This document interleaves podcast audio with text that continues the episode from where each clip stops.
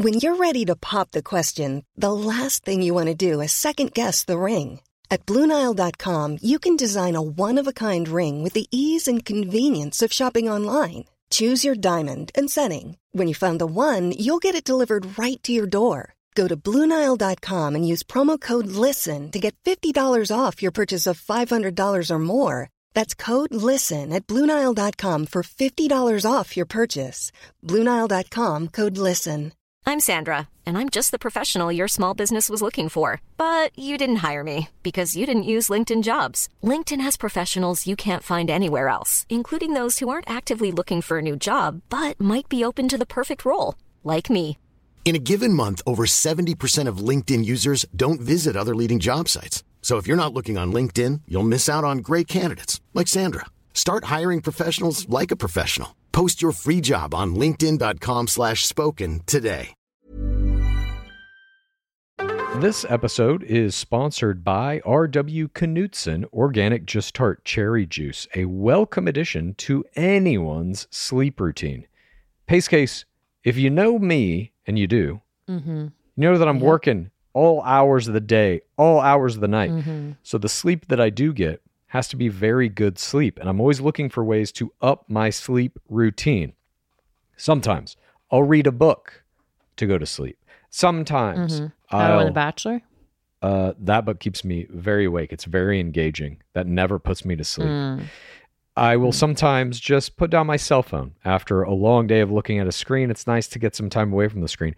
I also will incorporate some R.W. Knudsen organic Just Tart cherry juice.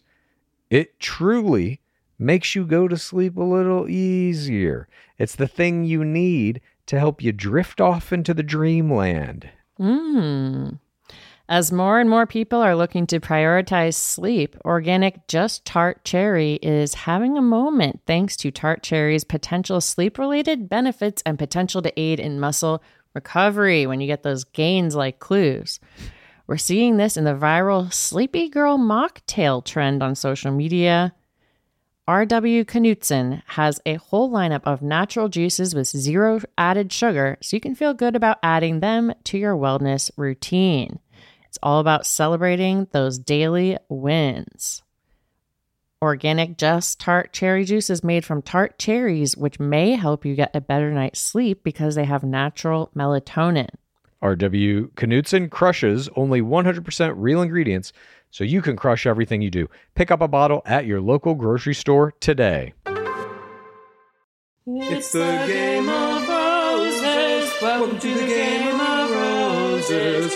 This is the game of roses. Welcome to the game of roses. you guys make the decision. If people go on reality TV for followers or building the business, so I'll give you the business inside scoop. If you have over 500,000 followers and you have good management, slightly entrepreneurial, you should easily, easily, easily be making well over 250K a year off that social. Easily. And if you're not, you need new management.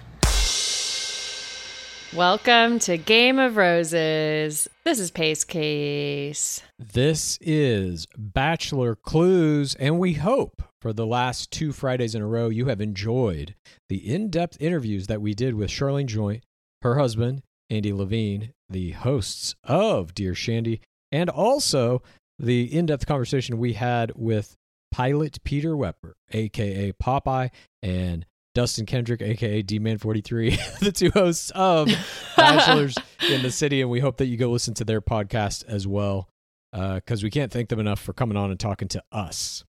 Yeah, truly enjoyable. Both interviews. But today, we are thrilled to be back in the chairs once again to deliver this week in Bachelor Nation because this week was a doozy. And we're going to cover some news that we missed over the, the course of the past two weeks as well. But obviously, a lot has been happening within the nation. And you guys know what this week in Bachelor Nation entails. We're going to give you Screams from the Pit. We're going to give you Parasocial Plays of the Week. We're going to give you all that Bachelor Nation news. We're going to give you them gains. And we usually start out every This Week in Bachelor Nation with a state of the world. But this week, the world doesn't matter. The only thing that matters is the game. So we are proud to present Game of Roses. State of the game. Get your scallop fingers on for this state of the game. Get your scallops. so this week, we obviously saw what I would argue are the two most important episodes of Bachelor in Paradise that have ever aired in terms of their effect on the game from a wide array of different audiences. The only audience that wasn't affected or even present in these two episodes was the first audience. Obviously, there is no first audience, unless you want to argue it's Becca Kufrin. She is the sole representative of the first Griffin audience. is the first Paradise. audience. yeah, the Bachelor podcast hosts are the first audience. it, it really is like the show is built around them the more we're we're getting to watch it but we just wanted to take this state of the game as an opportunity to discuss what happened. What is the role of social media in our beloved game? How open has our beloved game been about it in the past? And where is it headed in the future? What does everything that we just watched happen in these past two episodes really mean about where our game is going and how it's going to affect incoming players? So it's obvious that Brendan Morais, Piper James, Chris Conran, and Alana Milne received a hardcore rebuke from the third audience against players coming into the game with prearranged strategies, and certainly against people openly discussing Instagram. And there's a lot of hypocrisy in this going on. There are other players lever- levying accusations against them for not being for the right reasons, all this shit. It's like everybody there is there for Instagram followers but it's the open discussion of it that the producers cannot and will not allow because it goes too much against the conveyed lie of 4TRR, which we all know is a lie. At least we do. People listening to this, and you and I, Pace Case, we know that that's a lie. Yes, some people can find love, but they are not there. No one is there 100% for TRR because they all have Instagram accounts and they all want those numbers as high as they can get them.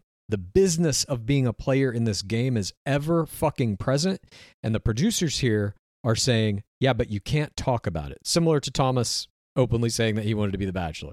Everybody thinks that. You just can't say it. And, you know, that's kind of why we wanted to bring in this Jason Tartick clip at the beginning because the numbers are a job. As he's saying, you can make 100K a year if you have 100K followers. So, what that means is that when we're seeing these historic gains and these historic losses, which are essentially the fourth audience responding to the document presented by the third audience, we are the fourth audience messing with these people's livelihoods in this way. And that's where the game of it comes in. The secondary game of going into the parasocial world. After you do whatever play you do within the game, you're now seeing how it can affect the parasocial world as well. Brandon Morais was beloved when he came off of his season of Bachelorette. He has now turned into a villain to such a degree. He committed the kind of cardinal error. It's not just that you're, oh, trying to sponsor your tequila brand or whatever the thing may be. You openly talked about Mhm. Instagram and came in with the plan and you even said I'm incriminating myself. He said that on camera. so he did make drastic errors for sure, and even how he treated Natasha, as it's presented to us, looks very bad, and all of these things. But the judgment that is cast on him by the fourth audience, we have never seen anything like this. He hemorrhaged 60,000 Instagram followers in like two or three days, and that does affect his income. I don't know how it works. 67K 67K in a manner of out of days. 300K club. And so, if he booked social media engagements with different sponsors when he was over 300K, and now two days later he's under it, does that affect how much money he's making? Do these sponsors pull their ads with him? Is he now poison to sponsors? Will they not deal with him at all because of all this controversy? I don't know the answers to any of this because this is the first time we've seen something like this. Even when Hannah Brown Yeah. Said the N word on her Instagram live, I don't think she experienced something this drastic in terms of an immediate, overwhelming, overnight, like you lose a massive percentage of your followers. We've never seen anything remotely close to this. We've had players, tons of players getting quote unquote canceled left and right for various things. No one has been close to this loss. It is truly a historic moment that we are witnessing. And at the same time, we also saw a tremendous gain by Natasha Parker. We will get into the details of this, but she gained 300K. Astounding. 300K in the last, pr- mostly in the last few days. So we're now in this point of the game where the volatility of your follower count is, I have to imagine, if you're in the game at all, ever present. You see this happen and you're like, fuck.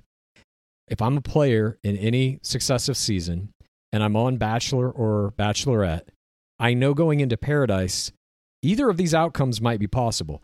I do think the gain is Mhm. probably not possible unless you're a made man, unless you're part of the Bachelor world officially. You're on a Bachelor podcast, Bachelor Nation podcast, like Kufrin, Grocery Store Joe, and Natasha Parker. I think that helps. I have to believe that because those people are insulated. They will never get a bad edit. Even Grocery Store Joe, who I would argue was kind of the ringleader of the bully circle against Chris Conran and Alana Milne, he was still made to be like a hero for doing that in the edit. They presented him as like he's the one who's going to get to the truth, not like Yeah, he's he's still getting tremendous gains. But ultimately, this idea that social media openly talking about it in show is a cardinal sin. You cannot do it. Where does that idea come from? Has it always been in the game? The answer is I don't know exactly where it comes from because it hasn't always been in the game. Really, people started getting huge Instagram gains around Bachelorette season 10. Andi Dorfman, we think, might have been the first person to hit a million Instagram followers. It might have been Kaitlyn Bristowe a few seasons later. It was one of those two, but it was right around that time. Or Sean Lowe. Or Sean Lowe. Maybe. I, I think it was probably Dorfman or Bristowe, but we don't know. We can never know this. Or maybe we can, but we don't have the ability to now. Maybe in the future some technology will exist that allows us to know this. It doesn't yet.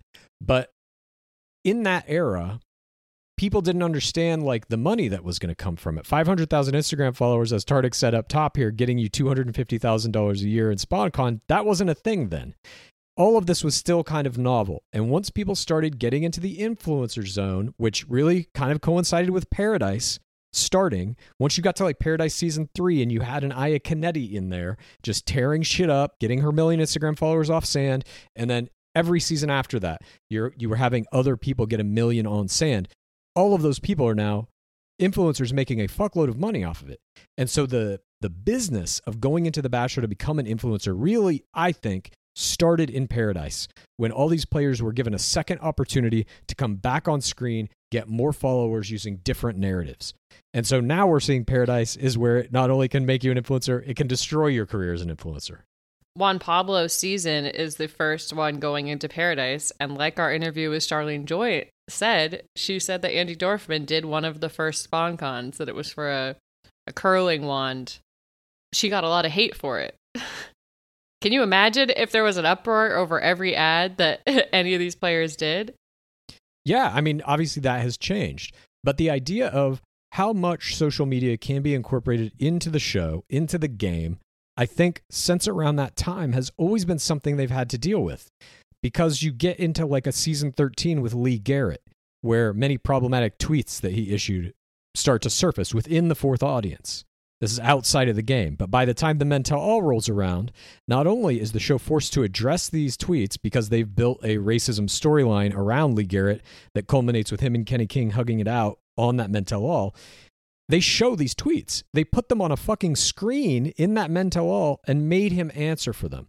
So they will use your social media to reprimand you. There was also Mhm. in season 23, the season opener, they had a uh, an Instagram post that they put out, the show, and Dark Lord Harrison says in that opening episode, if this post gets 10,000 likes, we'll do it. We'll release this special video of me basically in the live airing of season 23's opener. And they did do that.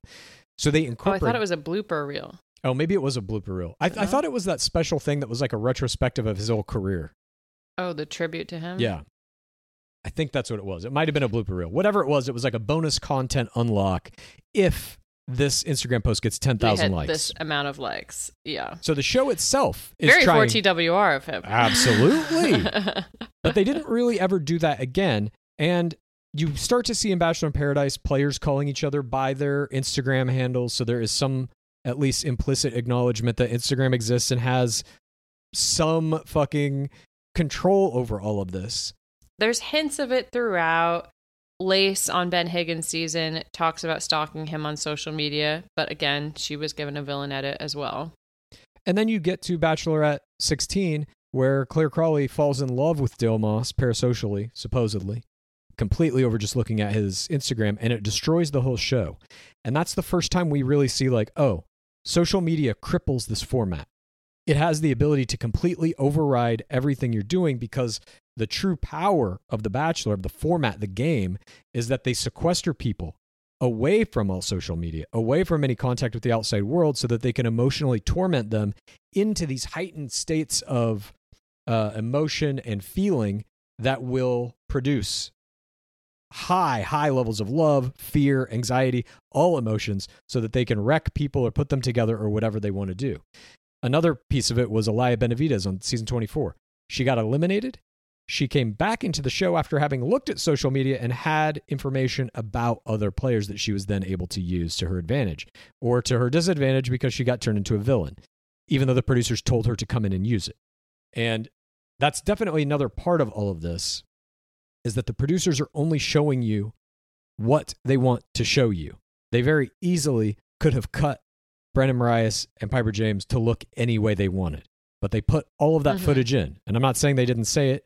Some of it they didn't say. Some of what Piper said she did not say. Some was Frankenbit. That's a part of this too. That the producers do have absolute control over how they want to present you. And so if you wrong them or wrong what they believe to be this unassailable property of the game, they will punish you. And in my mind, these two episodes, more than anything, were a strong, strong punishment coming from the producers. And it's a warning to any other players coming into the game who want to mm-hmm. try to do something like this that this is what will happen to you. We will fucking destroy you. the Instagram gains are not slowing down. The benefit of getting a good edit is not slowing down. Your good screen time equates with followers. We're seeing grocery store Joe still getting some of the highest gains. So people are not going to not be focused on Instagram. They're going to be focused on it more than ever, especially because that's the positive that you get out of going through this. But is it going to bolster play style? Are we going to get even more professional players who are much more savvy and aren't going to use any of these sentences that can be used against them? I I just ha- find it hard to believe that that conversation between Piper and Brendan is the only one that's about Instagram of any of those people on the beach. This is their job. Of Most of them. Of course. They've all talked about Instagram followers. Of fucking course. And I agree with you. I think the what this will ultimately yield is players at a level we've never even seen before. Players that will be able to manipulate producers inside and out.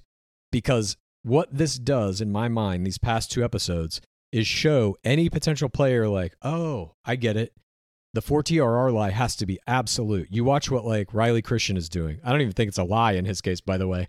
But what Riley Christian is doing, you watch what Grocery Mhm. Store Joe is ju- doing. These are just like, fuck this. I'm here for the right reasons, and that's all anyone should be here for. It's like, okay, I can do that. I think this season will go down as after this, you're never going to see shit like that again. And if you do, it's going to be a straight sinister motherfucker who comes in and all their ITMs are going to be like, I'm just here playing a game. And then when they're out in the player pool, they're going to be like, oh my God, can I be your STCO? I think you'll see somebody like that maybe come in. Like the villains are going to be real villainous. hmm But I don't think many people will try to take that route because of the detrimental No. effect. You're watching what happened to Brendan Morais. It's like, fuck, his career may be over as an influencer. Brendan and Piper tried to lean into the villain edit with their last Instagram posts, and obviously they did it before the episode came out, before they knew what the fourth audience reaction was going to be. And we are, I've, I mean, I've been noticing this since Matt James's season. We're not seeing the Instagram gains for villains that we once saw. We're not seeing Corinne Olympios numbers for villains at this point. She was a different kind of villain, though. She was never 4TWR. She did some shit to fuck with the process. She slept through a rose ceremony and she was definitely a princess archetype and all these kinds of things. And she played a very strong chemistry game right in the face of the other players. That's all admissible. And that can make you a villain, certainly. But she was never fucking talking about Instagram or her pre planned strategies. I don't know if we saw Corinne Olympios play today that she would get the same gains. I think it is fundamentally like a different way people are looking at the show. Victoria Larson is at 71K. Right. She got so much screen time. Yeah, that's true. I mean, she had a much worse first audience game, and Corinne went to hometowns. So that factors in, but still. It used to be a pretty good way to get followers. Yeah. And now it's you got to be top four, you got to be four TRR. And that's just kind of the end of it. But one of the most interesting things that's come out of this, and we're going to talk about this a little bit later in Parasocial Plays, is the fact that the fourth audience really now is flexing its muscle in a way that it has not yet before. Mhm. It- not only can the fourth audience determine where you get to fucking sit as an influencer on the big chart, you know, how high up do you go? They can knock you down if you do something they don't like. And the idea of like how much of what Brendan Morais did is real, how much of any of this that we're seeing is real, how much of it is pro wrestling. It's never 100% real, ever, on this show. Nothing you're watching is actually as it happened because the 100% reality is you would have to have a 24 hour feed of all the footage that they're shooting and you would have to watch it all. You don't ever have that. And you'd have to watch the 24 hour footage of the San Diego trip. We'll never right. know what happened. We'll never know what actually went down in San Diego. We don't have that that footage. but just through the very nature of editing all of that footage down to an hour and a half that you watch in an episode means you're not seeing everything, which means you don't actually know what happened. And in, in extreme cases, they're actually frankenbiting together audio that people never said. Like when Piper says, he's my boyfriend, she did not say that. I'm 100% certain of that. I've re listened to that a million fucking Mhm. times. It's played off base. You can hear the fucking edits in it. It's not, she never said it. And that, I think, has to be kept in mind with all of this. But the the state we're in as like an internet culture is just like fuck that. I feel like after coming out of the Trump presidency, nobody's taking time for any nuance. Nobody's taking time for anything. It's just immediate immediate reactions. And that is kind of not only the state of the game, but it's the state of the fourth audience. And so to play the game well, well enough that you're getting big bumps, and that's the goal, obviously, you have to fucking mind your P's and Q's right now in a way that I don't think players have had to in the past. I, I can't read the comments I about any of these players. They're fucking horrible. We're seeing Alana Milne is getting death threats. She was barely in the document. Yeah, I know. We'll get yeah. We'll get to that. We'll get But to some of that more later. this was kind of a long state of the Um, game, but we thought that it was worth talking about because, again, this is unprecedented. What we're going through right now yeah. in the game is a moment of evolution. I don't know what the the true outcome of all this will be, the reflection of it back into the mirror.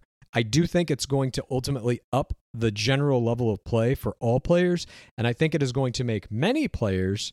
I think this is much to the chagrin of the producers. They they might not have thought this one through. I don't think a lot of people are going to go to paradise anymore. Because if you come out of bachelor or bachelorette pretty good, if you come out with 300k, you now see what happened Mhm. to Brenna Morais, and you're like, well, fuck, I'm not a Bachelor Nation podcast host. I might lose 50,000, 60,000 followers. It's not worth the risk. Fuck it. I'm good making my $100,000 a year selling hair care products and shit. I can roll with that. And Brendan and Piper could have just vlogged their relationship story outside of Paradise and controlled the narrative a bit more. Totally. And now that social media is being used by all these players to have these meetups and have these kind of big group date scenarios, it's like you don't need mm-hmm. paradise. Paradise will give you screen time, yes, but that is not always good, is what we just found out. It can be, in fact, incredibly detrimental. So I think moving forward, if I was a player, and if you are a, a future player in the game and you might be getting a Bachelor in Paradise invitation, I would think twice about accepting the invitation. And I would try to get some kind of contractual assurance that you will not be edited to be a villain. I don't even know how you do that. Is that a thing that exists? anything can exist in a contract. You simply have to say you want it. And if they agree to it, then it's in the contract. You say, I need a copy of the episode before it airs. So I don't know. I mean, I don't know if you would ever get final cut of your Like, episodes, you- but yeah. something or at least a big fucking dollar sign needs to be fucking attached to what they're doing, you know? I'm not coming in here for $30,000. You're paying me $500,000 because I don't it could be so fucking damaging that I can't work for a year. That type of shit, you know? Yeah. You just have I no idea. get death threats. Or the flip side of it also is maybe you do get players come in, but like nobody's going to do anything now. Bachelor in Paradise is going to be the most boring fucking show of all time. Potentially even Bachelor and Bachelorette as well, because nobody's going to do any miscues. Nobody's going to say a bad thing about anybody. Nobody's going to try to steal anybody's guy or girl or whatever, you know? It's just like, oh, how are you doing? Okay, very nice. Well, yeah. Would you like to go on this date Yeah. with me? Tons no, of compliments. I don't think so. It, it might hurt someone's feelings. It might hurt someone's feelings. I don't know. I don't know where we're headed, but I do feel like this is changing things. I I think we can all feel that this is like a huge fucking moment in the history of the game, and shit ain't ever going to be the same after this. I mean, I feel like we've seen in the nation responses to things that happen and say, everyone go follow blah or everyone unfollow blah, but it hasn't been nearly on this scale. This scale is unprecedented. It's unbelievable. I wonder if that's going to continue and we're just going to get, in response to every episode, follow, unfollow. Yeah, I think it will. And unfortunately, the producers just don't quite get it. Social media is not going anywhere. The Bachelor will eventually stop. I know we talk about it like the NFL and it's going to go on forever and ever. And I think it's got many, many years left. Don't get me wrong. But social media will outlive The Bachelor for sure. And by not incorporating Mhm. it into the game, by not allowing players to talk about it, they are antiquating themselves. They are painting themselves into a corner that they will never be able to get out from. And the show is going to be within the next three to five years. You're telling me a Gen Z person who's just like on TikTok 24 hours a day, and if somebody mentions TikTok in the show, they get fucking excommunicated. Nobody's going to watch it because it will seem like so out of the realm of actual reality. How do you foresee the show operating if everyone is just openly talking about Instagram? just like how we do our fucking podcast. They should all be on the beach and be like, oh, well, I got this. I hope I get this many gains. Have that be a conversation. Have it set up as a goal for the fucking players that it's like, well, I want to make it to the end because I want to get X amount of Instagram followers. Why not? They're all having the conversations. We just said that. Let us see the conversations and don't fucking villainize them for it. Because that that really is the true hypocrisy of it is that they make him out to be a bad guy and then grocery store joe has 750 whatever instagram thousand instagram followers and is the host of their show and they're like but he's his are deserved instagram followers what that does not hold up it's it's like the the level of cognitive dissonance that must exist within not only bachelor nation within the producers minds the players minds everyone's minds it's gonna fucking come tumbling down at some point it has to I don't know. It's got it's got legs. That cognitive dissonance. The fact that no one will admit to thinking about being the bachelor, even when they're out of game, I'm like, it's so strong. Yeah. I agree. But all right, we've we've really rambled on here in the state of the game, but the state of the game is changing. It deserved it. so we're gonna move on. Thank you for indulging our state of the Support for today's episode comes from One Skin. If you have sensitive skin, you're going to want to hear about OneSkin's scientifically proven topical supplements. This is face, eye, body, shield, and it can all be used with any of their other products, which are free from over 1,500 chemicals and preservatives that can make skin red, irritated, or itchy. Their products are safe for sensitive skin. It's just one of the reasons they've earned the Skin Safe seal of approval. You got to keep that skin glowing if you want to be keeping up the level of face play that I've got going on. And OneSkin was founded by an all woman team of scientists. Their products are backed by extensive lab and clinical data to validate their efficacy and safety on all skin types. Uh, their topical supplements are the easiest way to keep your skin healthy and hydrated without the harsh ingredients or irritation found in other skincare products often. OneSkin is the world's first skin longevity company. By focusing on the cellular aspects of aging, OneSkin keeps your skin looking and acting younger for longer. Get started today with 15% off using code ROSES at oneskin.co. That's 15% off oneskin.co with code ROSES. After you purchase, they'll ask you where you heard about them. Please support Gore and tell them that we sent you. Clues. Mhm. I've been on a mission. I'm trying to find the perfect t shirt Yeah. um, because it's spring. I'm ready to get out there. I'm ready to peacock. Luckily, the perfect t shirt does exist, and you can find it at Skims.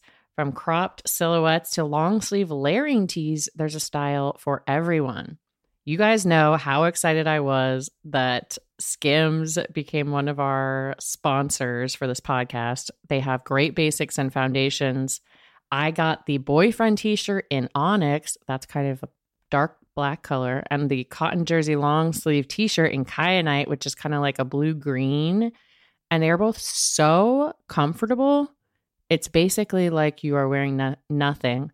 Great for free spirit types. Well, for all the free spirits out there right now, you can shop the Skims t shirt shop at skims.com. Now available in sizes XXS through 4X. If you haven't yet, be sure to let them know we sent you. After you place your order, select podcasts in the survey and select our show in the drop down menu that follows. Again, that's Skims. This show is sponsored by BetterHelp. This year is flying by. We're almost halfway through it.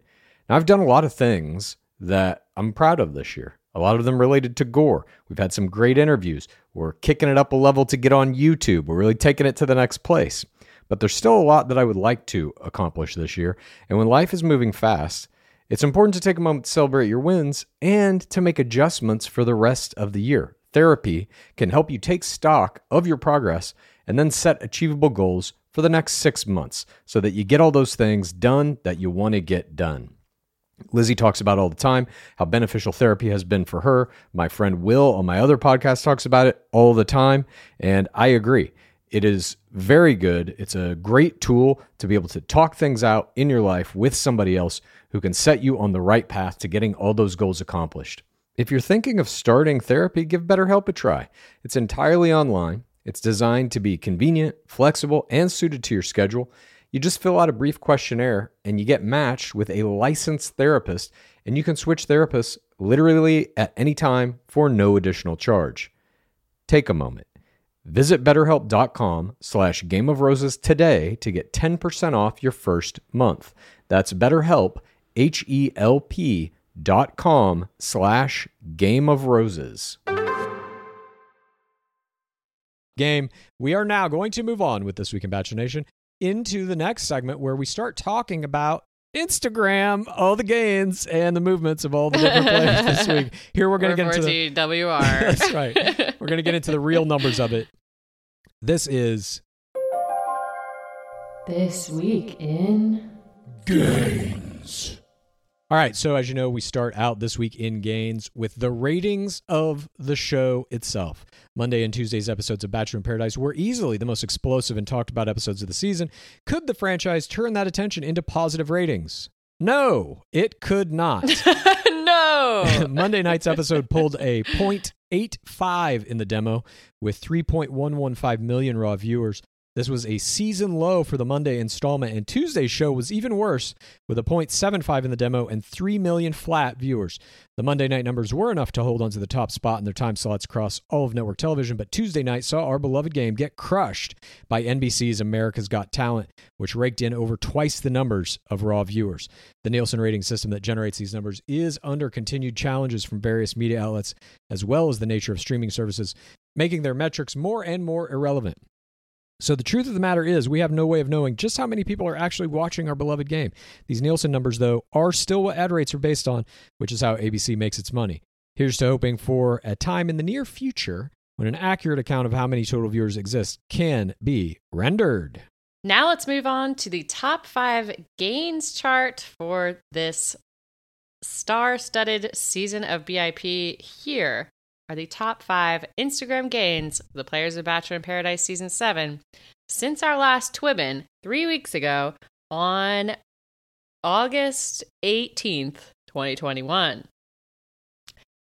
The gold medal in gains goes to double MVP, double play of the game, master interrogator, and heartbreak edit recipient, Natasha Parker.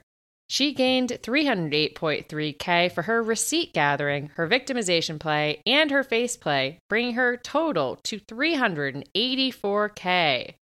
Most of this gain occurred in the past few days. This is a over 462% increase, something we have not only not seen all season, but an increase we believe we've never seen in the history of any of the Bachelor games. And the silver medal in gains this week goes to another Bachelor made man. That means he is also a host of an official Bachelor Nation podcast. We're, of course, talking about the keeper of the process, Grocery Store Joe, aka GSJ. He gained 115,000 Instagram followers, bringing him to 736K total for his love story with Serena P, his sad boy ponder shots, which we now know was actually the result of diarrhea, and his 4TRR investigations of various couples on sand for wanting screen time and Instagram followers. And I'm just going to note it the gold and silver medal gains, again, these are both hosts of official Bachelor Nation podcasts. Coincidence? No! the bronze medal in gains goes to someone who's having a relationship with an official Bachelor podcast host, love triangle dweller, Serena Pitt. She gained 67K followers, bringing her into the 200K club at 207K total for her tier play, her 4TRR relationship play, and choosing to pair up with a protected Bachelor podcast host who received first male sand. And fourth place, finally, we get to go out of the official Bachelor Nation podcast world. Fourth place goes to professional rivalman Aaron Clancy. He gained 46.7 thousand followers, bringing him to 114K total for his constant 4TWR accusations in prepping a series of players to date Thomas. Fifth place in gains goes to jewelry Kringle recipient extraordinaire Deandra Kanu. She gained 43.4K, bringing her to 68.1K followers total for her love square, donning the jewelry of every rose chaser on the beach, and for breaking Carl's heart. Honorable mentions go to the no longer mustachioed, colorful narrator, young Noah Erb. He gained 38,000 followers, bringing him to 159K total for ITMing the events of this historic season and for his 4TRR love story with First Sand, Abigail Heringer. She has also gained 37,000 new followers, bringing her total to 541K. Another honorable mention goes to Marissa Gunn. She gained 37.9K, bringing her to 56.9K. And Tahzjuan Hawkins also gained 37K, bringing her to 46.8K total. We hope wherever she is, she can pee poop and soak up those gains.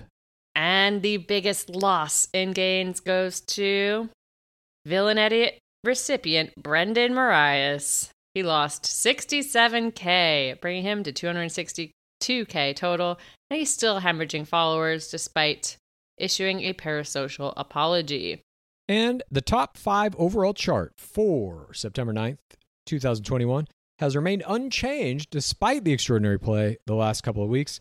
The demigod herself, Demi Burnett, is still standing in the lead with the 1.2 million IG follower mark that she brought with her to Sand. The first Tropical Royale, Becca Kufrin, has made a little bit of a gain. She now has 1.195 million Instagram followers.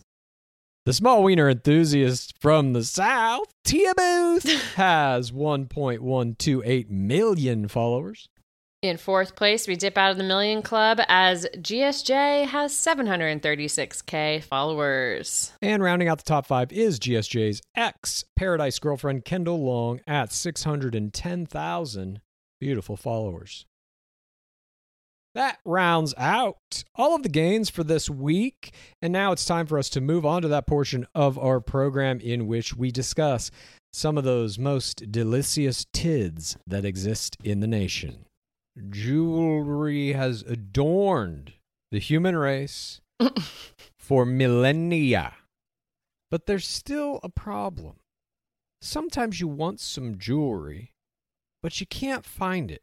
Well, now there's Aurate, a fine jewelry brand founded by women for women, and pieces range from classic to statement to completely original. And Aurate finally makes the jewelry you've always wanted but could never find. And we're talking insanely good quality here. Aurate's gold feels substantial, and the diamonds sparkle and shine. Such high quality and so beautiful. Because it's all real gold, you can wear it and never take it off. Shower, sport, sleep, cook, anything. It's jewelry for life. All Aurate pieces come with a lifetime warranty because they know it lasts. And because Aurate sells direct to you without the middleman markup, they can offer the same quality as traditional Fifth Avenue brands at a fraction of the cost. Aurate has basically, in quotes, hacked the jewelry market, making real gold accessible. And besides transparent pricing, Aurate has now teamed up with Klarna to make their items even more accessible to all of you. Basically, using Klarna, you can now shop and pay over time. Just a more flexible way to get what you want from Aurate. I am currently eyeing the Huggy earrings with white diamonds. I feel like this would be a great gift for like my sister. She's also how I am about jewelry, wants to just put it on, never think about it again. But it's also beautiful and just adds to your natural glow about you. Uh, these specific earrings have a timeless craft and modern aesthetics that combine for riveting effect. The lean, modern silhouette and close fit mark these out as completely contemporary, but 16 handset white diamonds are pure, enduring elegance. My sister is pure, enduring elegance. It's a match made in heaven. Can wear them to a late night gig, early morning meeting, or dinner with the in laws, and they'll be right at home in any setting. For 20% off your first Aurate purchase, go to auratenewyork.com slash roses and use promo code ROSES. That's 20% off with no minimum spend, and they rarely have discounts as high as 20% off. So we really encourage you to shop now while it's going on. This is the best offer out there, and it's exclusively for Game of Roses listeners. Once again, go to auratenewyork.com slash roses. That's A-U-R-A-T-E New York spelled out dot com and use promo code roses to get 20% off. That's auratenewyork.com slash roses and use promo code roses for 20% off. This is.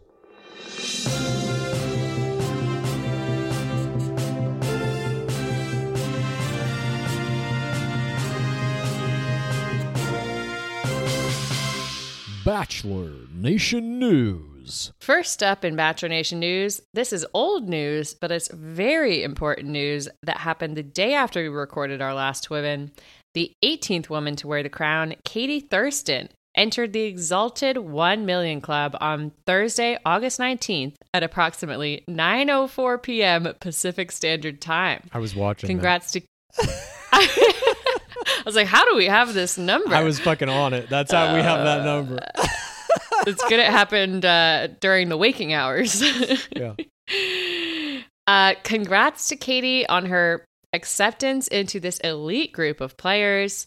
All bachelorettes since season 10's Andi Dorfman have amassed at least 1 million Instagram followers, with the exception of the 13th bachelorette, Rachel Lindsay. Season 12's JoJo Fletcher and season 15's Hannah Brown are the only two bachelorettes to reach the rarefied air of the 2 million club. But congrats again to Thurston on this remarkable milestone. And congrats to you, Clues, for getting to post your meme. Oh, thank you very much. And thanks Mhm. to Katie Thurston for making that situation possible. Next up in Bachelor Nation news, rumors are swirling about the 16th Bachelorette, Clare Crawley, and her ring winner, Dale the Mossman Moss. The couple each took to Instagram Live two weeks ago to post mysterious videos alluding to a special shoot they were about to do. Crawley's video was shot from inside a makeup trailer where she opened the door to reveal that her special guest was none other than Moss himself carrying a suit. Later posts from the couple featured what seemed to be wedding rings on a flight back home from wherever this mystery sh- shoot took place. We don't know for sure, but the implication seems to be obvious. Moss and Crawley likely signed an exclusive deal with one of the major Bachelor Nation media outlets to cover their wedding. We anxiously await the release of all the footage from this event that might or might not have taken place. And of course, we wish the couple well. Only five years after you predicted they would get married during episode Five three years? of Clare's season. A year. Come on, five years. A year. And they may not be married. We still don't actually know, but it seems likely to me. Speaking of weddings, there were two marriages that became legal within the nation over the past few weeks. Bachelor season 21 ring winner Vanessa Grimaldi tied the knot with her fiance Josh Wolfe on August 20th in their hometown of Montreal, Canada. And Bachelor season 17's villain Tierra Haters Make Me Sparkle LiCausi married her longtime boyfriend Tyler Brooks Brown on Sunday, September 5th. LiCausi was most known for her artistry with an IFI and her uncontrollably eyebrow face play. We wish both of these ex players all the best as they move forward with their new husbands. And now that we've got all the marriages in Bachelor Nation out of the way, our next piece of Bachelor Nation news involves the next logical step for most players. Babbies. Ashley and Jared Iaconetti revealed the gender of their unborn child on Amazon Live last week. The happy couple is set to welcome a baby boy into this dying world, which they announced decked out in full matching blue outfits, holding a giant blue star shaped balloon with the words baby boy on it. And Jared Iaconetti even wore a blue ribbon on his chest that read, It's a boy. Although the couple has not yet created an Instagram account for the newest member of the family, we expect that will happen in the near future, and we can't wait to see what he will be able to do with his parasocial inheritance from one of the greatest parasocial players the game has ever produced. Clues is anxiously awaiting watching all 100 Instagram possible baby accounts. I follow maybe a dozen to see if one of them will. Possible. Look, they exist. There's accounts that are like Iaconetti baby, Hibon Iaconetti baby. They those accounts exist. Who the fuck's making them? I believe they are gore listeners trolling you. I'm getting trolled, and I'm following the fucking I trolls. think maybe. so. Eh, whatever. Fuck it. Next up in Bachelor Nation news, the historic 25th Bachelor, Matt James, has been announced as a competitor in the upcoming season of Dancing with the Stars. The ABC dancing competition has long been a secondary platform for crowns and players alike after their playing days are done. James joins country singer Jimmy Allen, Spice Girls member Mel C, Bling Empire cast member Christine Chiu, actress Melora Hardin, YouTuber Olivia Jade Giannulli, the talk. This is this is a a tr- this is a tricky one to read. The talk co-host Amanda Kloots, actor Martin Kove, Olympic medalist Suni Lee, professional wrestler and reality star Mike the Miz Mizanin, Real Housewives of Atlanta cast member Kenya Moore, Peloton instructor Cody Rigsby, actor Brian Austin Green, singer and YouTube personality JoJo Siwa, and professional basketball player and reality star Iman Shumpert. Most recently, Lady Goat Kaitlyn Bristowe twirled her way to a mirror ball victory and a healthy increase of Instagram followers, putting her right at the precipice of the 2 million club. James, who was briefly in the 1 million club, a, saw a sharp decline in followers at the conclusion of his season of The Bachelor. Now sits at 917K, but we hope the producers of Dancing with the Stars are designing a deep run for him that will help put him back over the 1 million threshold. And another member of the quarantine crew makes the news this week. The Beast is back. That's right. Hannah Brown announced that she has a book coming out on November 23rd of this year. It's called God Bless This Mess, and the book is self described as, in quotes, an honest and earnest examination of her own mid 20s. God Bless This Mess is a memoir that doesn't claim to have all the answers. Hannah knows she doesn't have all the answers. What she does have is the insight of someone who has spent critical years of their youth under public scrutiny.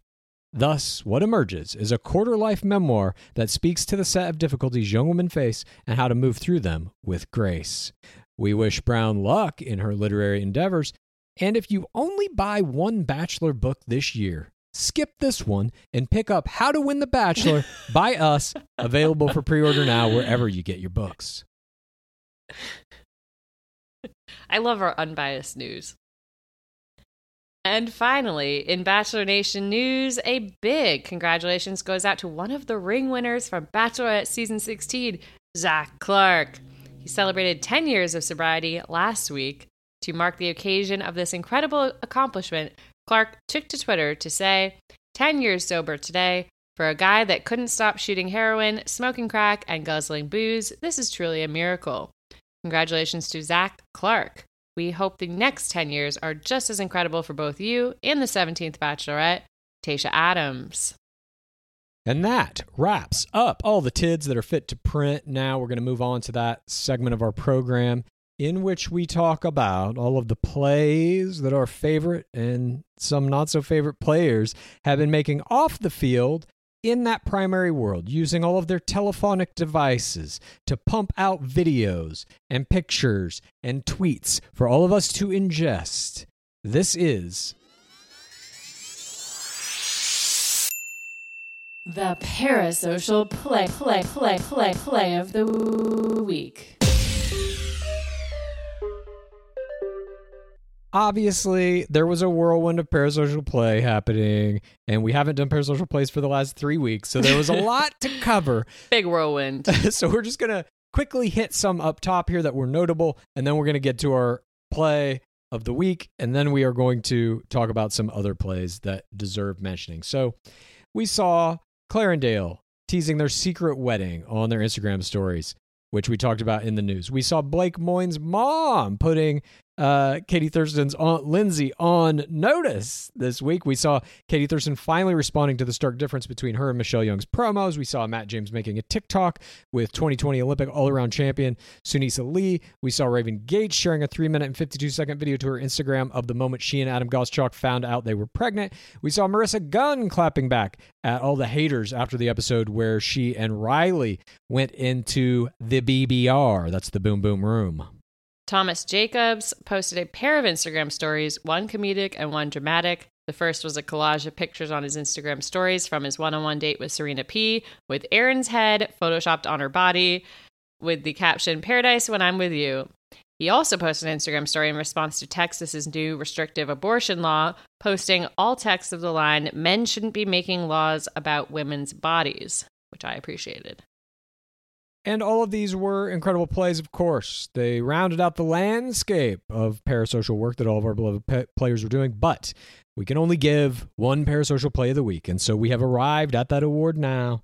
And our parasocial play of the week is a pit reveal. Villain edit recipient Hunter Montgomery made a stunning and monumental TikTok in which he revealed himself wearing the Game of Roses 4TRR t shirt, playing the song O Fortuna. In the background, the caption read, Blessed be our beloved game, hashtag Game of Roses, hashtag The Bachelor, hashtag The Bachelorette, hashtag In the Pit, hashtag Pit Discord, hashtag Superfan, hashtag The Forums. The post has 40.2K views, 1,821 likes, 162 comments on Instagram, and 1,348 views on TikTok. Hunter wearing our shirt. I mean, look, I know there are probably more important plays within the context of the game itself and all this stuff. I disagree too. What am I saying? This is the most important fucking play ever. We love to see it. We can't thank Hunter enough for uh, not only wearing the shirt and listening to our show, but for uh, taking the time to make that TikTok, which was very well made, I thought. Great editing, great use of music. So well done, hilarious. I screamed. Um, by the way, we didn't even talk in State of the Game about all the conversations about the forums that had to do with Hunter. I forgot that we'd recently had that.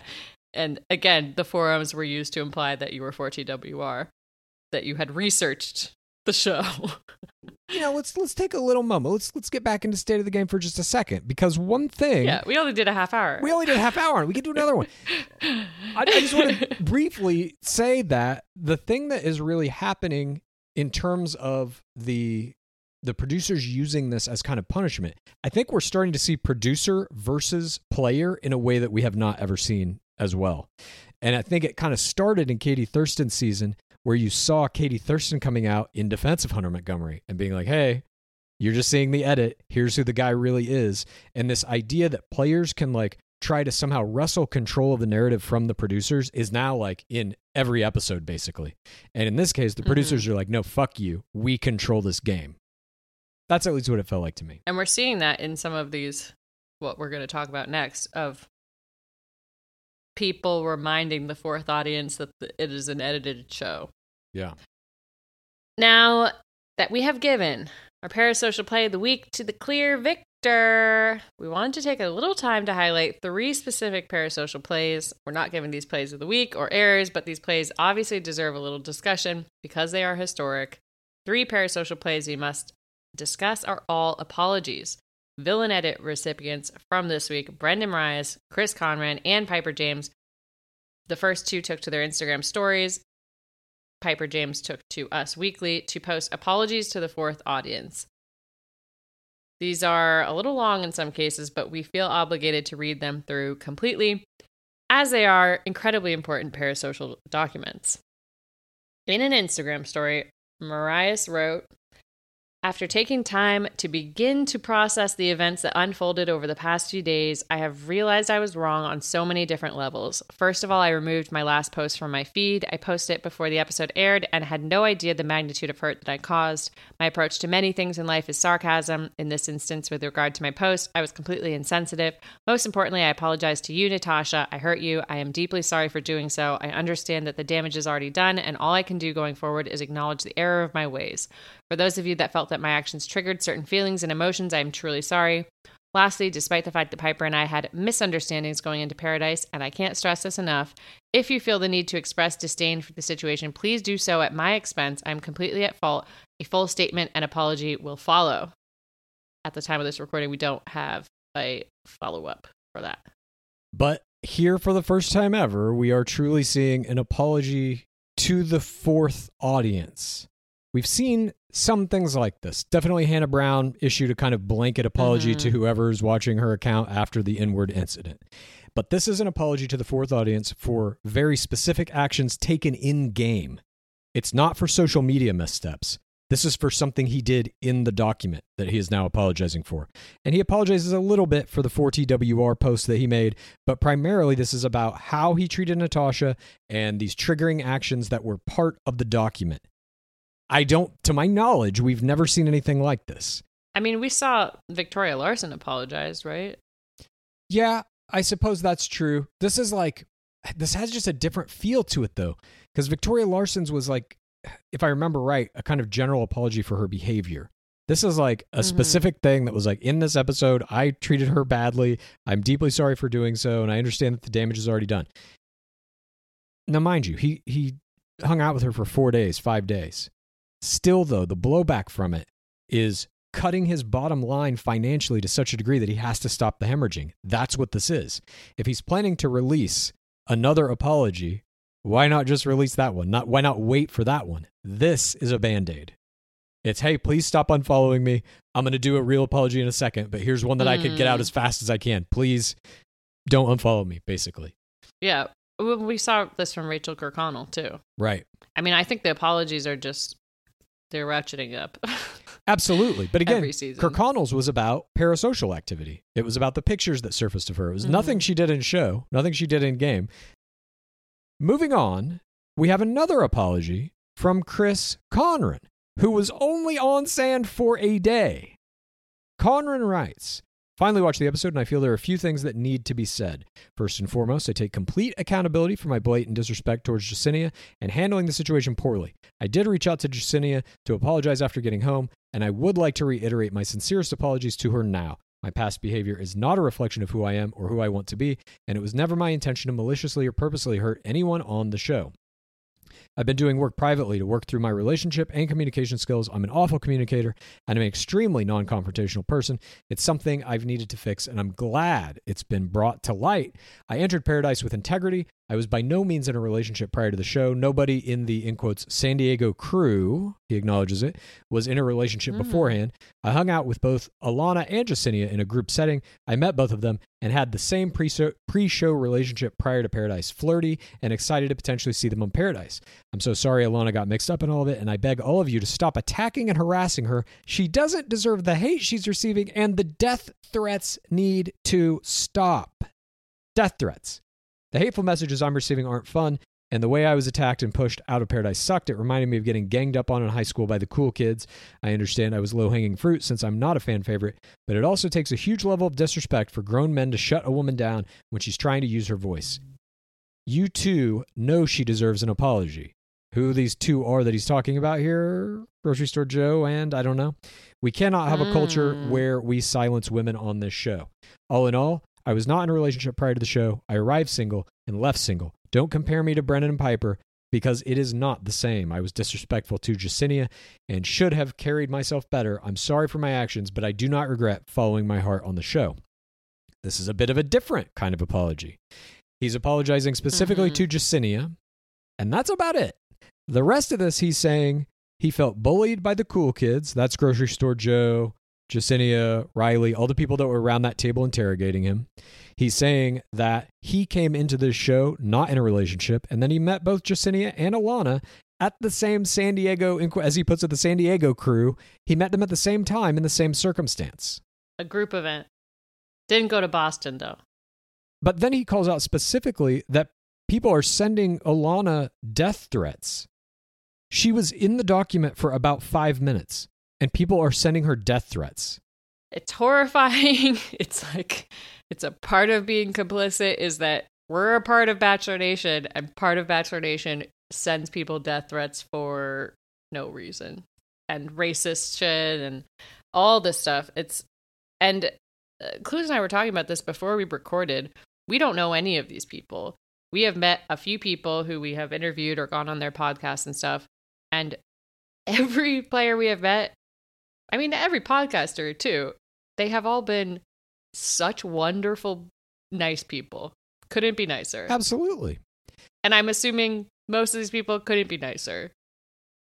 That certainly don't deserve, honestly, any negative comments, let alone death threats. Ugh, it's horrible. I hate. I hate this.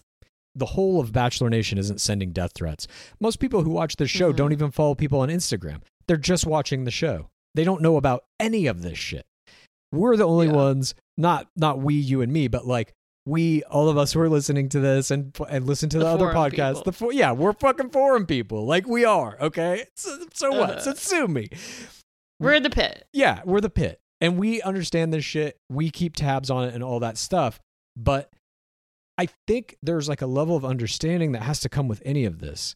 That's like try to put yourself in the shoes of anybody who gets the call to come on Paradise. You're of course going to strategize. You're at least going to start thinking to yourself like, "Well, how is this going to go down?" You're going to start putting together some kind of a pre-plan in your mind. You're definitely going to think about how it's going to affect your Instagram followers. Those things shouldn't be crimes. You have to make a plan. You have to at least put together outfits. If that's not a plan, that's a basic plan. You have to prepare somewhat.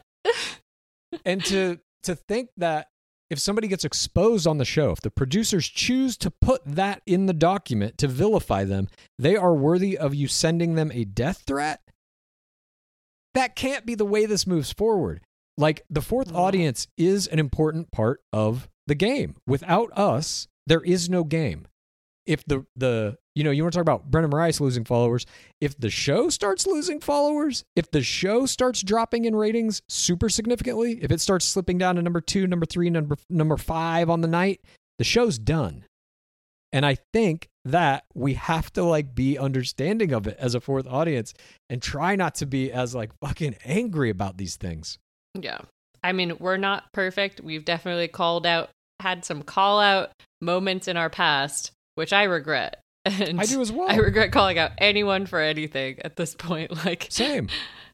yeah. because we don't know these people and i mean that's the power of parasocial relationships that's why we do parasocial plays of the week that's why we talk about it none of us literally know any of these people all we see is what's on their social media and the hour and a half of footage that the producers choose to show us and i'm not saying that exonerates anyone from anything i'm simply saying that the level of hatred some people receive as a result of their appearance in this show, I don't think is literally ever warranted.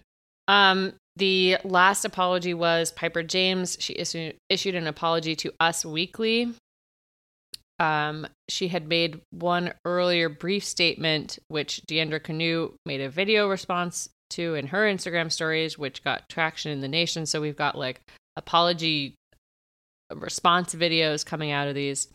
But her Us Weekly apology goes I didn't go into paradise with the intention of hurting anyone, nor would I ever want to be the reason why someone had a bad experience. I went in excited to see a guy that I had connected with and liked before the show started filming, and was looking forward to seeing if that connection would grow into something more. I had a friendship with Natasha before the show and had spoken to her about me and Brendan talking. With that said, I am truly sorry for any hurt that I caused her, and I hope that I get the opportunity to speak to her soon and make things right.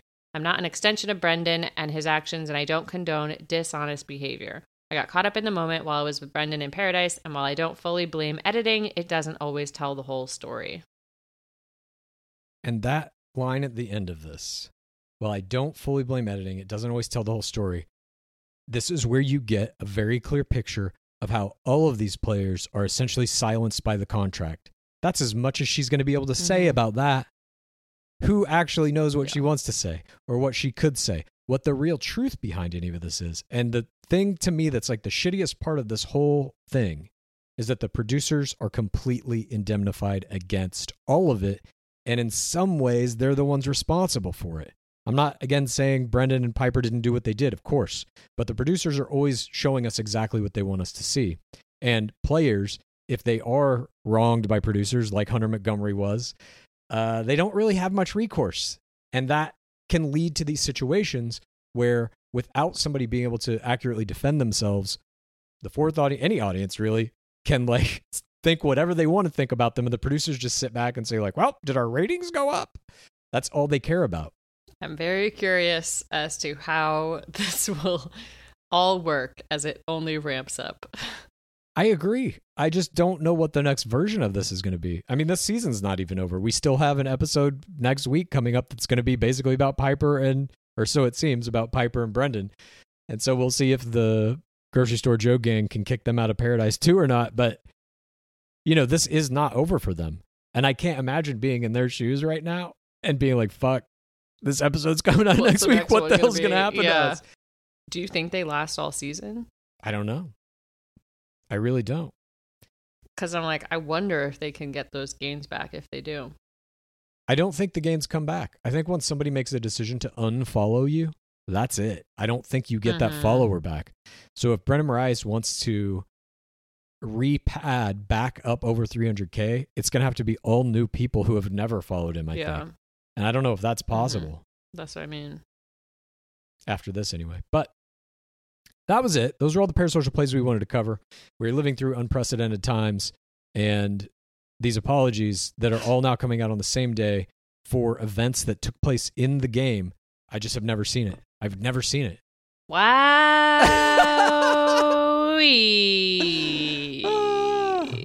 And that covers all the parasocial plays we wanted to talk about this week. But we do have a creature to make mention of, a member of the pit at Madeline Park Pottery. Lent Connor the Catman be their dog cowboy, and Connor proceeded to take a photo shoot with it for his main grid on Instagram. oh, Cowboy is so cute. Congrats on your award, Cowboy. The post has 37.6 thousand likes and 341 comments. That is some parasocial power we can get behind. By the way, I like Connor B rebranding. He tries dogs now. He's no longer Catman. He's Dogman. Connor the Trying to get a new audience. That's right. He's got to do something. And now it is time for Pace Case and I to descend deep into the darkest waters of the pit, where we will issue forth our screams to one another. And we have a very special scream submitted through our Discord channel, which you can access on our Patreon at patreon.com slash game of roses, that we're also going to be playing and analyzing. This is Screams from the Pit!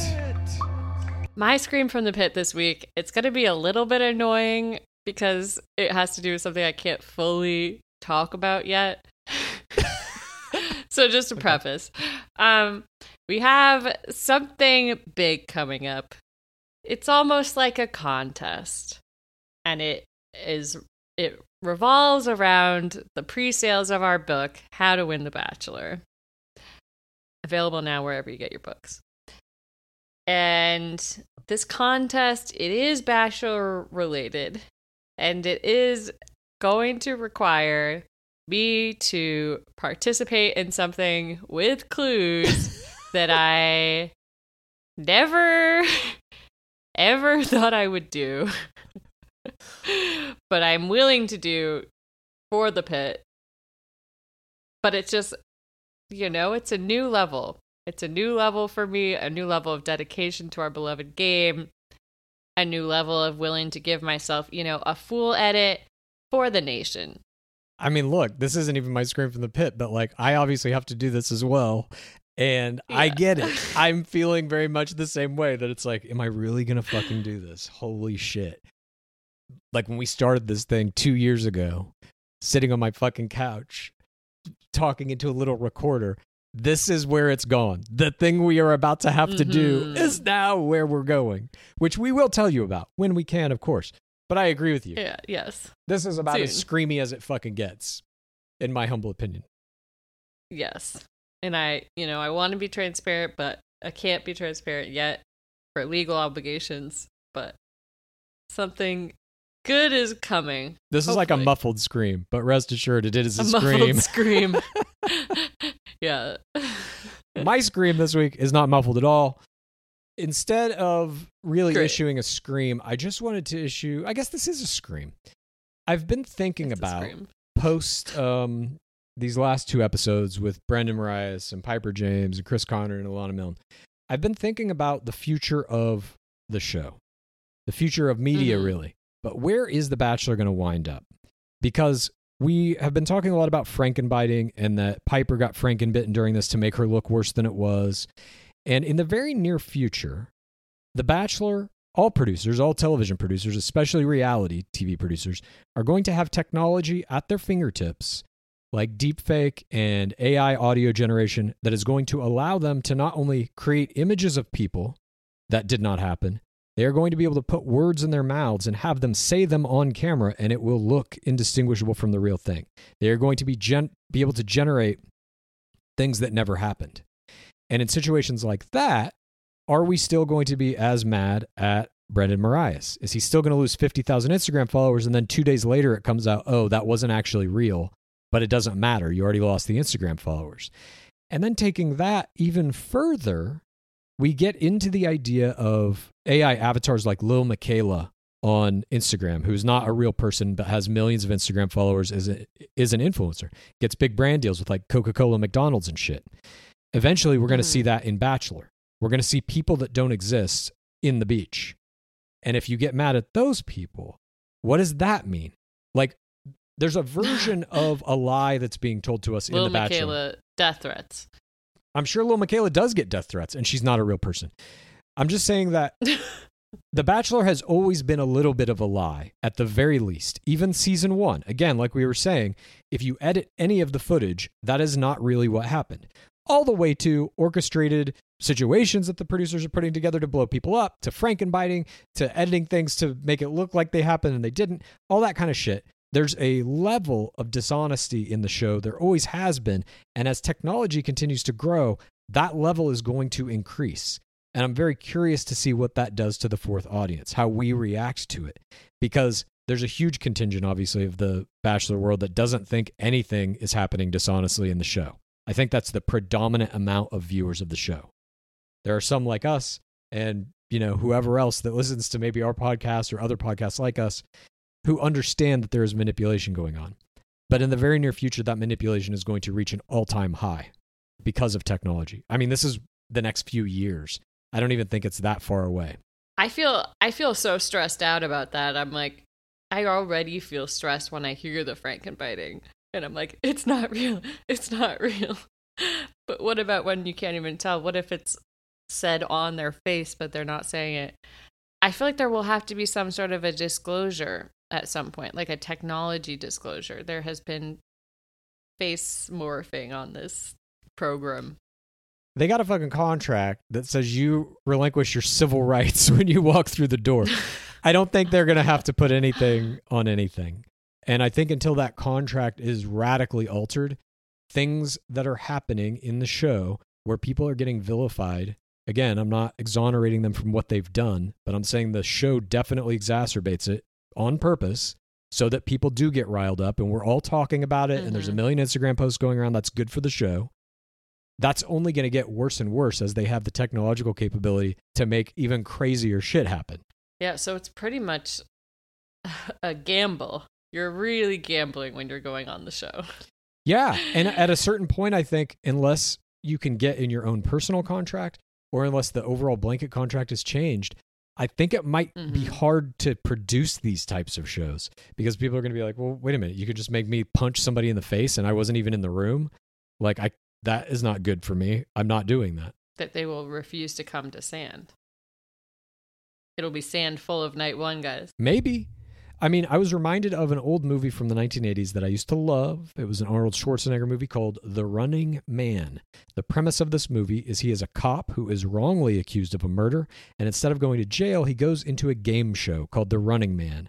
The premise of the game show is they take convicted criminals and they put them in the center of this giant complex that has different zones in it that you have to run all the way through. And in each zone, there is a dude who has some kind of weapon trying to kill you. And if you can make it through all the Hmm. zones, you get your freedom. If not, you get killed by one of these guys. And so, Are people watching it? Like the nation? yeah, it's the biggest show on TV. Schwarzenegger makes it all the way to the end. He's killed all of these people that are in the game trying to kill him. And the last guy that he has to go up against is Jesse the Body Ventura, a pro wrestler who turned into an actor, was in The Predator in the 80s. And he obviously was the governor Of course, of course. Everybody knows who he is. So Ventura's character is in the I- control I, don't room. know who he is, but You know Jesse. Ventura? Governor Jesse Ventura? He is in the control booth with the producers of the show, and he's like, This fucking maniac has killed everybody. I'm not going out there. Fuck you. And he quits. And the producers just computer generate a fight scene between Schwarzenegger and Jesse Ventura where Ventura kills Schwarzenegger, and they put that out on TV. They just make it out of nothing. And that has Mhm. always been very prophetic to me. And now I think we're getting to the point where we're going to start seeing shit like that in reality shows pretty soon. And it produced two governors. Exactly. And now that we have both issued both of our screams, we are going to play for you a scream from the pit that is not us. This is from a listener named Crystalie, and she submitted the scream on our Patreon Discord, which has its own little submission channel. If you would like to submit your screams to possibly be played here in the bottom of the pit, just go to patreon.com slash game of roses, sign up, and something like this might be played. Are you ready, Pace Case? I'm ready. Hello, Pit. My name is Kristali, and here is my scream.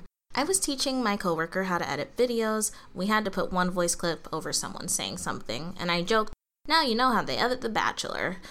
She tells me her 12 year old son wanted to watch The Bachelorette and she was thinking about it. He's starting to get curious about sexuality, dating, and the such. And then I kind of go off. I explain that it would be a good way to learn critical media consumption. Teach him to consider that these people are deprived of their civil rights, privacy, and sleep, that they're speed running, and you should contrast this with actual positive relationships. And she agrees with me that it would be good to teach critical media consumption, especially in our political climate. So I kind of convinced the parents to let her growing son watch this show, but I told them to ask me anything and I'd be happy to explain more about the seedy underside of the franchise. I hope I don't drag this lovely family into the pit, but instead bring safe little nuggets of darkness to them. I like how Crystalie describes dragging someone into the pit as delivering safe nuggets of darkness. I'm just going to go ahead and outright say it. Crystalie dragged a child into the pit. I don't think I've ever done that. Not knowingly. That's right. Probably your voice has. Left on in the background, some poor little child wanders into the room. Who is this man? He seems very passionate. Yeah, that's He how. loves NFTs. Yeah, that's how most children decide what media to listen to. They're like, I look at the passion of the person producing it and if they like NFTs. Uh, Kids respect passion, if I know anything. well, I hope Crystally, that this child you dragged into the pit does respect our passion, and we welcome not only you to the pit, but this child and this child's family. So thank you Uh, for submitting yeah, your thank scream. you, thank you, Crystally. I love the you know intentionality of discussing critical media consumption, as I think we try to do. We try to think critically about the document, and uh, really appreciate you you sharing this with us. I hope that kid is okay. Yeah, me too. Um, but thank you all. That concludes this show. Thanks for joining us for our long state of the game, for all of the gains, for all of those TIDS and Bachelor Nation news, for all of our parasocial plays, and for these beautiful screams from us and from Crystally. And before we go, what is that dwab It has been 7,109 days without an Asian bachelor. Praise be our beloved game. Please rate this podcast. Please review this podcast. Please get a friend to listen to us and then please rate this podcast. Please review this podcast. Please get a friend to listen to us and then please rate this podcast. Please review this podcast. Please get a friend to listen to us and then.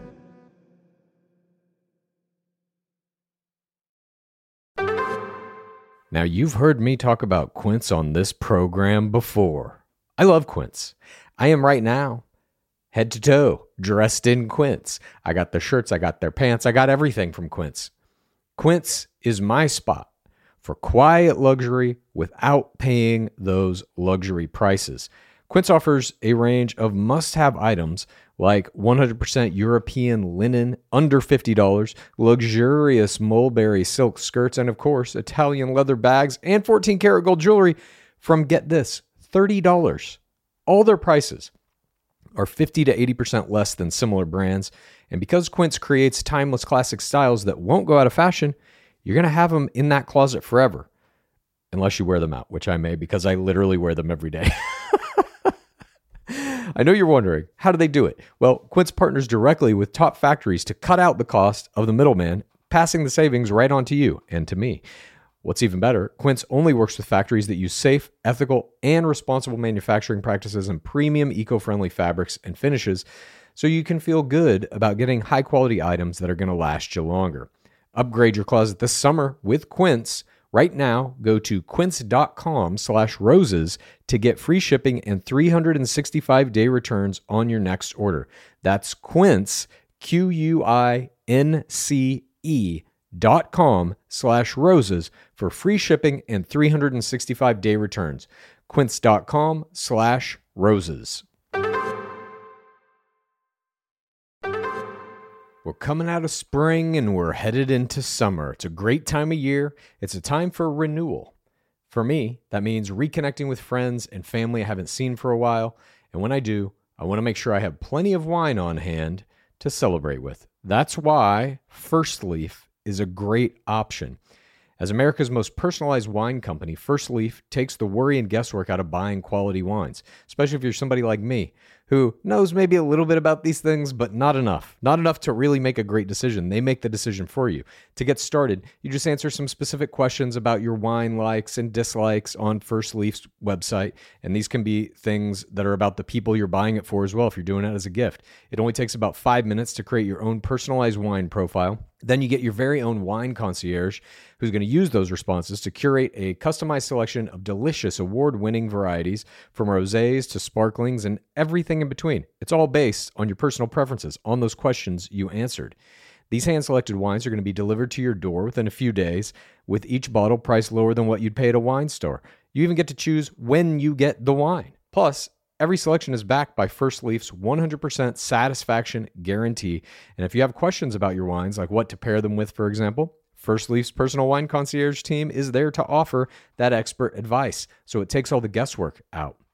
I love reconnecting with friends and family over bottles of First Leaf wine, and I bet you'll feel that way too. So give First Leaf a try. Head over to tryfirstleaf.com slash roses to sign up and save 50% on your first six hand-curated bottles plus free shipping. That's T-R-Y-F-I-R-S-T-L-E-A-F dot com slash roses to save 50% on your first six bottles plus free shipping. Try firstleaf.com slash roses.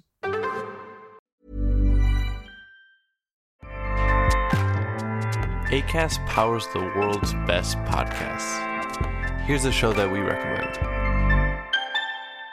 The Real Housewives is a guilty pleasure for most, but if you're looking to not feel guilty about that pleasure, tune in to Everything Iconic with me, Danny Pellegrino, where I break down all the messy moments and behind the scenes antics of Bravo's popular franchise. And on Everything Iconic, I also interview celebrity guests like Kelly Ripa, Keke Palmer, Drew Barrymore, Cameron Diaz, and more about their guilty pleasures, their past work, and so much more. So if you're pop culture obsessed and find yourself watching way too much reality TV like me, tune in to Everything Iconic with Danny Pellegrino wherever you listen to podcasts. ACAST helps creators launch, grow, and monetize their podcasts everywhere. ACAST.com.